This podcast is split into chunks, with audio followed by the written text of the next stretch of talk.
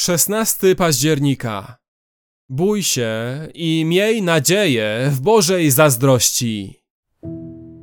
Pan, którego imię jest zazdrosny, jest Bogiem zazdrosnym.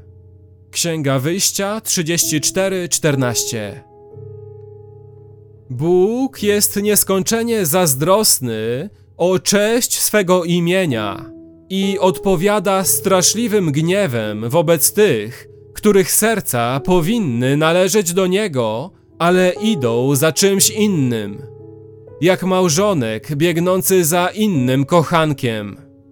Na przykład w Ezechiela 16 od 38 do 40 Bóg mówi do niewiernego Izraela: Będę cię sądził według praw o cudzołożnicach i zabójczyniach i wydam cię na pastwę gniewu i zapalczywości. I wydam cię w ich ręce, a oni zburzą twój ołtarz wszeteczny, zwloką z ciebie twoje szaty i zabiorą wspaniałe twoje klejnoty i zostawią cię nagą i gołą. Potem zwołają przeciwko tobie zgromadzenie i ukamienują cię i rozćwiartują cię swoimi mieczami. Zachęcam cię, abyś wysłuchał tego ostrzeżenia. Bóg będzie zawsze zazdrosny o Twoją niepodzielną miłość i posłuszeństwo. Cokolwiek oddala Twoje uczucia od Boga swoją zwodniczą atrakcyjnością, powróci, aby Cię ogołocić i poćwiartować na kawałki. Przerażającą rzeczą jest wykorzystywać własne życie, dane od Boga, aby popełniać cudzołóstwo przeciwko wszechmocnemu.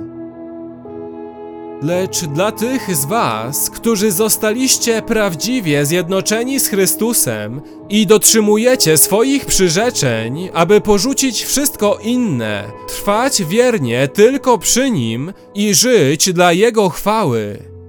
Dla Was zazdrość Boga jest wielką pociechą i wspaniałą nadzieją. Ponieważ Bóg jest nieskończenie zazdrosny o cześć swojego imienia, to cokolwiek i ktokolwiek zagrażający dobru Jego wiernej oblubienicy spotka się z Bożą Wszechmocą. To jest dobra nowina dla wiernej małżonki, wiernego ludu Bożego.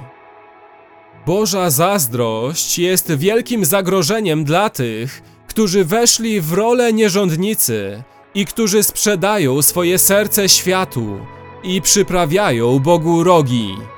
Jakuba 3, trzeci i czwarty.